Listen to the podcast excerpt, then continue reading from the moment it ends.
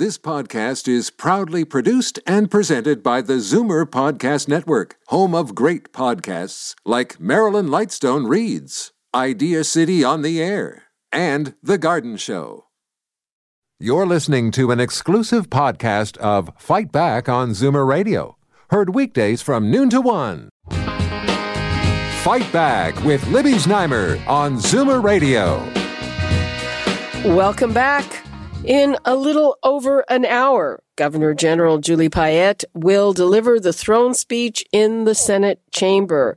We expect to hear commitments to more healthcare spending with a focus on childcare and long-term care, as well as plans to rework the current emergency benefit and employment programs, and some plans for rebuilding the economy, plans that likely include embracing the so-called green economy. So what do the conservatives need to hear in order to support the government? With me now, conservative MP and deputy leader of the official opposition, Candice Bergen from Portage, Lisgar, Manitoba. Hello, and thank you so much for being with us. Hi, Libby. Thank you very much for having me. Okay, so what do you need to hear? Well, there are three main components uh, that we're going to be looking for. First and foremost, we, we feel very concerned for individual Canadians who really have been left behind under um, many of uh, of the Liberals' um, responses to the pandemic. I mean, I'm thinking of you know families in my riding who don't know what they're going to do once the mortgage deferral uh, program comes to an end. I'm thinking about single moms or single dads who are having to decide: Do I take those extra shifts?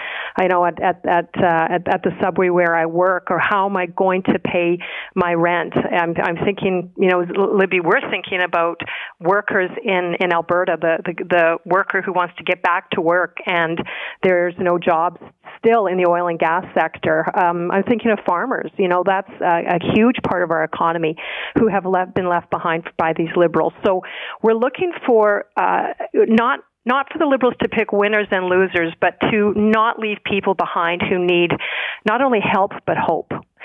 Secondly, and I think as importantly, is the country is very divided, and we need to see some unity. We need to see language from the Prime Minister that will bring unity and action from the Prime Minister that will unite Canadians and not divide us any further.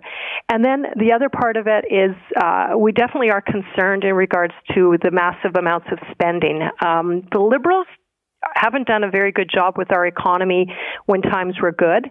And so we're very concerned that during tough times they don't have the ability to make wise decisions and also make decisions that are not necessarily in the best interest of their friends and their well connected elites, but in the best interest of Canadians and Canadian taxpayers. So those are sort of three broad areas uh, that we're going to be looking for some uh, some action on. Well, if if they are going to present something that doesn't, as you say, leave anyone behind, so expanding eligibilities, how do they keep a lid on the spending, which is, uh, you're right, it's uh, completely out of sight? Well, I think there's more to us helping people than just uh, giving more more um, uh, benefits. Although benefits during a very difficult when when the pandemic first hit, we absolutely support and continue to support, but they need to be broadened so that we're actually helping small businesses who are providing jobs. That's why it's it's important to look at the different sectors that are being affected and and helping those small businesses. You know, for example, direct direct support to small business owners uh, who have to pay rent, not necessarily directly to the landlord, but rather to the small business owner. Uh, and then when I talk about that single mom, for example, her challenge is, do I go to work? Because if I do, uh, the government, this government's going to be clawing back my CERB. So we're not talking about necessarily just bigger checks, but actually helping solve the challenges. Um, listen, there there is no way that we can withstand another economic shutdown the country can't. And it's incumbent on the government to show that they have a plan for the second wave and as this pandemic continues. And one of the problems too, Libby, is they made a lot of mistakes on the onset, the onset. They were slow to react and much of that caused uh, uh, ripple effect and caused other pro- problems, even for the provinces, for example. And we haven't seen the Liberals admit that and then say that they're going to do things differently. So um, I, I, think that there's obviously um, challenges that that that are being faced, and some of them are in real time, and the government definitely has to respond to them. But we're you know we're nine months into this pandemic, and the government needs to be providing real solutions and show that they have a real plan. Well, your party has said that you don't think that we need an election right now, and and a matter as a matter of fact, and unfortunately, and we wish him uh, the best. Your party leader has COVID and and won't mm-hmm. even be mm-hmm. there for the throne speech, which is very unfortunate. So, doesn't that basically give them a, a free pass? Well, you're right. It is. It's very unfortunate that both our leader and the bloc leader uh, are are having to be at home and they're um, they're fighting uh, COVID. Um, you know, I think that there is uh, enough that we can do in the House of Commons, and there are things that our leaders doing. Uh, we are continuing to hold the government to account, uh, but I, I, don't think the Prime Minister would be uh, reflect well on him if he uses that, if he uses the fact that his opposition has COVID uh, in a politically opportunistic way. I, I think that he needs to show that he is putting the country first and not his own agenda and his own um, self promotion. So that's incumbent on him to be responsible with the very high office and the very high calling that he uh, he is he has.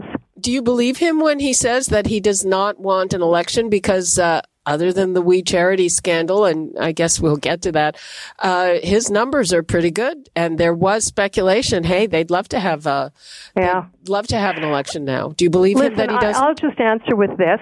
Um, I've been working. Uh, I've been elected since uh, Justin Trudeau was elected in 2008, and obviously I've been in, go- in opposition while he's been in government. Um, much of what he says, I don't believe, and has proven to be untrue. So uh, this is a man that says whatever he thinks people want to hear, and many, many times it proves to be untrue. So I, I think that that in and of itself speaks for, for a lot. He'll do what he thinks is in his best interest and then probably say something completely different. Mm-hmm. Uh, are you satisfied that we would be ready for an election? I, I have. It was a few weeks ago now. I uh, did an interview with Elections Canada, and uh, I'm not sure that we are ready to pull it off. Yeah, I, I agree with you. I think that there would be uh, a lot of logistical concerns around an election during a pandemic, and uh, but make no mistake, Libby, if if the prime minister is trying to engineer his own defeat, if he thinks that it's going to be good for him to go to the polls, uh, we'll be ready. Our leader will be ready. We will be ready. We have a very professional, uh, ethical, compassionate team of of uh, MPs and those who would be running for us, and uh, we would be ready if that's what he he would try to do. But as we've said, we want to put the needs and the the interests of Canadians before all else. And we don't think right now an election is in the best interests of Canadians at this point. Have you figured out who is going to respond to his televised address later tonight? We're still working on that. Uh, there uh, obviously are some pretty big challenges, and you know it will be interesting to see why the prime minister decided that on a day like today, where we have the speech from the throne, he has many opportunities to address Canadians. Uh, it will be um, interesting, and we're curious to see why he felt it vital that he would have to go to the airwaves uh, in the evening and, and during a time with when both uh, our leader and the bloc leader are are in isolation what um, what's the situation with the We Charity scandal? Uh, do you think that that is over, or is there life left in that? Are Canadians still thinking about it? Well, I think it's clear when the Prime Minister prorogued Parliament and shut down all of the committees, that he was very concerned with what was coming out through the committee process. He had shut down Parliament previously to that, but committees were were running, and there was uh, a lot of information that was coming out, and documents were just going to be released. So uh, the fact that they are now the Liberals are really pushing back and, and balking at uh, resetting the committee process shows that they're worried about what might come out. Uh, there are other um, issues and questions questions around the uh, Prime Minister's Chief of Staff, her husband's uh, uh lobbying of the government, and uh, a company, um, supposedly the company that he worked for, benefiting from some of the Liberal programs. So there's um, a lot of questions to be asked around all of the spending that the Liberals are doing. Where's the money going? Is it getting to people who need it? How much is going to well connected and uh, well positioned liberals or uh, those who lobby for the liberals. And the committees are a vital part of finding that out. And we're pushing very hard to have those committees set up. And we believe that there's there needs to be uh, more questions asked and answered on the WE scandal. And uh, finally, because of, of course the most important thing is the response to COVID. Are you satisfied that they're prepared for a second wave? Uh, they seem to be pretty slow to make deals for whatever vaccine might come. That are you satisfied that that is in order and that uh, public health is on top of it? And and the health minister.